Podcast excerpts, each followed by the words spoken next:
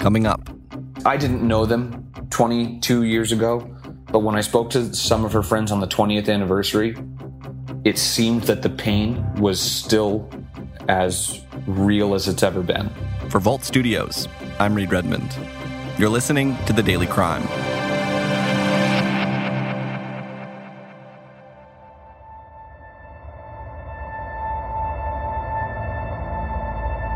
Early on the morning of February 10th, 1999, 22 years ago this week, a driver on Pine Point Road in Scarborough, Maine, spotted something in the roadway. A passerby found the body of a teenage girl dumped in the middle of Pine Point Road in Scarborough. The body was soon identified as 15-year-old Ashley Ouellette, a high school sophomore at Thornton Academy in the neighboring city of Saco, Maine. I turned the TV on, and when they started talking about her tattoos, and they started, describing what she looked like, I literally broke down in tears because I was like, oh my God, that's her. I knew for a fact her parents didn't know where she was. Ashley had gone over to a friend's house for a sleepover the night before. But how she ended up on this road in Scarborough is still a mystery more than 2 decades later. No one has been convicted in the case. And her death remains an unsolved murder. Chris Costa joins us from News Center Maine to discuss this case. Chris, this week marks the 22-year anniversary of the case that we're talking about. And, of course, we'll get into what happened. But just looking at it generally, it seems like this is one of those cases that has really stuck with a lot of folks up in Maine over the years, both because it's just really sad and because it's still such a mystery. Yeah, absolutely. And actually, the Scarborough, Maine Police Department, which is where Ashley was found, that was the town, they actually created a Facebook page, separate from their police department, but it's linked to it, the Scarborough, Maine Police Cold Case Files. And right around, 2011, 2012, they started posting, every year these updates on that Facebook page, reminding people that, hey, there is somebody out there who knows what happened to Ashley, and some other cold cases that they've had in the area. So interestingly enough that, Scarborough, obviously where she was found, that local police department still is looking for answers, while the Maine State Police, who have been treating this as an unsolved homicide, are also looking for answers as well. And there, a lot of people, remember who she was, friends who I spoke to, on the 20th anniversary, have been waiting literally for years for some kind of answer in this. So and her mother too. It's a case that still is very painful for a lot of people because there is a very big question out there of who would do this. Can I have you just start by telling me a little bit about who Ashley Ouellette was? Yeah, so Ashley was a 15-year-old girl. She was a sophomore at Thornton Academy in Saco. She lived with her mom and dad and a younger sister. Just like your average teenager, she loved to hang out with her friends. She had a lot of friends who really cared about her. And the night that she went missing, she, had gone over to hang out with a couple of girlfriends. And things started to kind of get away from what the original plan was just to be a party. So take me through that night, February 9th, 1999, when Ashley Ouellette goes over to this friend's house for a sleepover. I understand the night takes a little turn. The girls don't just stay at the one house. Right. So what we know is that it had started that she was going over to a friend's house in Saco. She was last seen around 2:00 in the morning. She had been allowed to spend the night there, according to her parents. But by morning time, Ashley was no longer at that house. And so as the investigation kind of went on, police found that that party where she had been with some girlfriends eventually turned into going over to a friend's house, the Sanborns, Steve and Dan Sanborn. The Sanborns' mother, had made up the couch for Ashley to sleep on. And that was the Sanborns' mother was one of the last people who admits to seeing Ashley alive. Tell me a little bit then just about this part of Maine. You mentioned this happened in Saco. What's that area like where these friends are just sort of running around, hanging out? Yeah, I mean, so Saco is... Well, when it comes to Maine, it's funny. I want to make sure I put this in good perspective.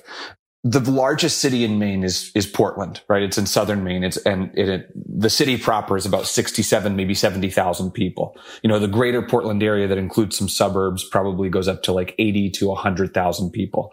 So Saco is one of these towns that is about a 15, 20-minute drive right down the Maine Turnpike from Portland. I would definitely consider it suburban. It's right next to Biddeford, which was a mill town.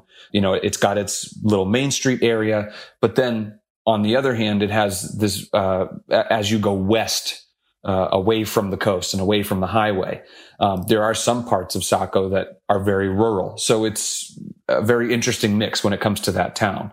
So Chris, if all of this happened now in 2021 with cell phones and social media and all kinds of things like that, we would have a lot of information to be able to piece together a really detailed timeline of Ashley's whereabouts throughout the entire night. But this being 1999, the timeline ends up just being kind of hazy and incomplete. Exactly. And, you know, I had read some reports that the last time she talked to her mother was around 10 o'clock that night, which was, I guess, the 9th. Asking if anybody had called for her, you know, so they were doing this via, you know, a home phone, right? Which many of us don't even have these days. And so in the age of, you know, 2020, where police are tracking, cell phone data, pinging it off of cell phone towers to see where this person may have been last, or at least where that person's cell phone would have been last. We don't have that in this case. Just to recap what we know, Ashley goes over to one friend's house. They meet up with some other friends, and then she ends up planning to spend the night on the couch at this other house where these boys she knows, the Sanborns, live. Does that all sound about right? Are there any key details in there that I'm leaving out?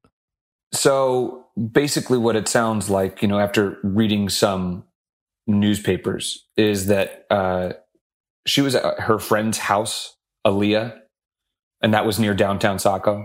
It was about a mile from her parents' home.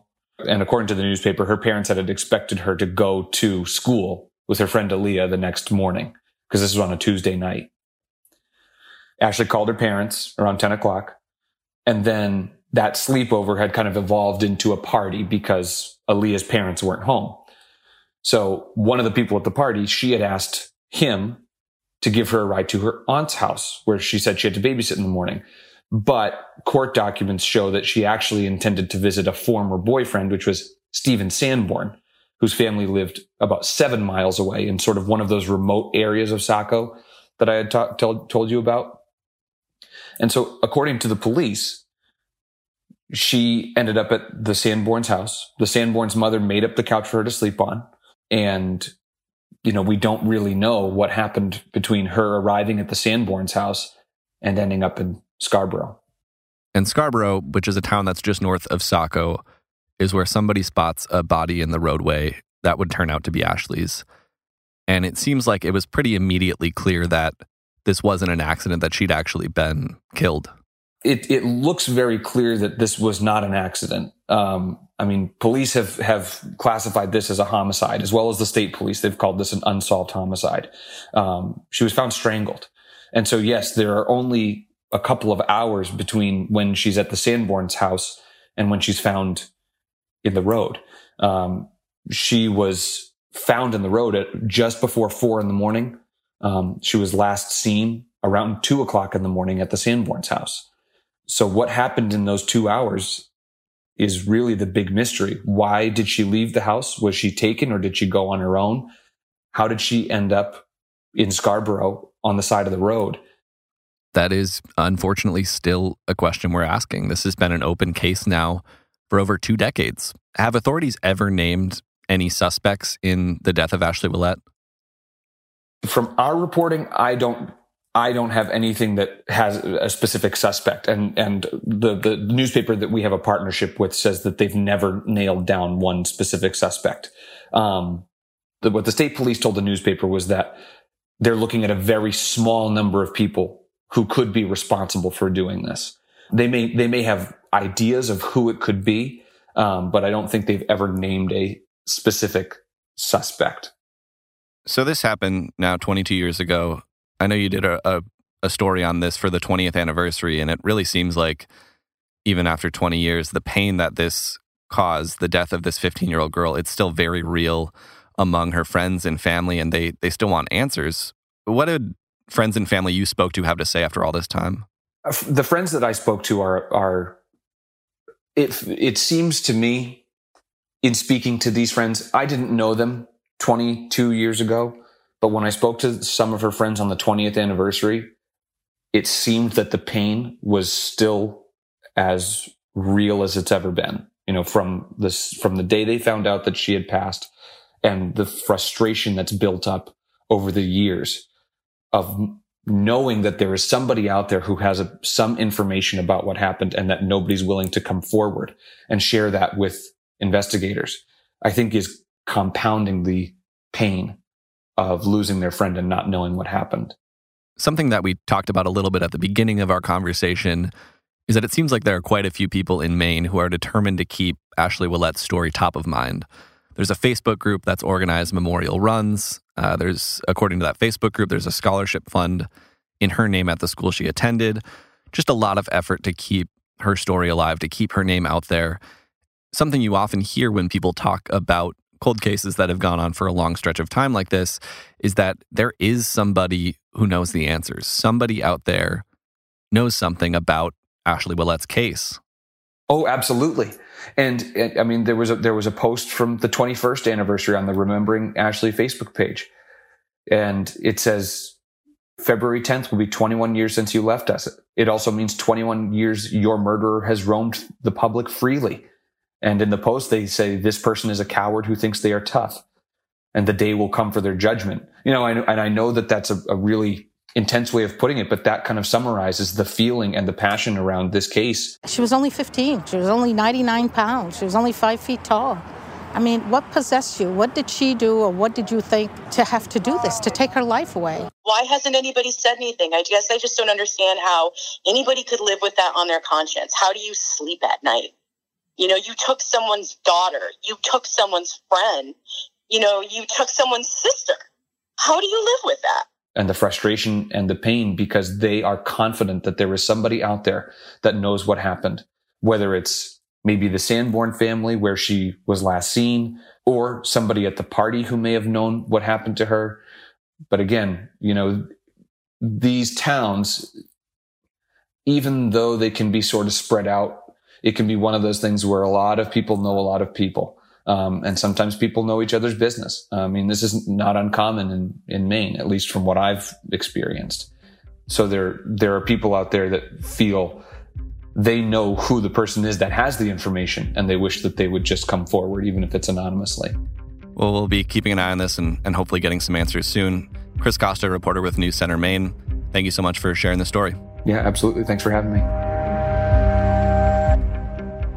Thank you for tuning in to this episode of The Daily Crime. If you have any information about today's case, the unsolved murder of Ashley Ouellette, you're encouraged to contact the Maine State Police. Their phone numbers, as well as a tip form for this case, can be found at maine.gov. If you enjoy The Daily Crime, make sure you're subscribed, because we're here with a new story every weekday. You can also help us out by leaving a rating and review on Apple Podcasts. Until next time, for Vault Studios, I'm Reid Redmond.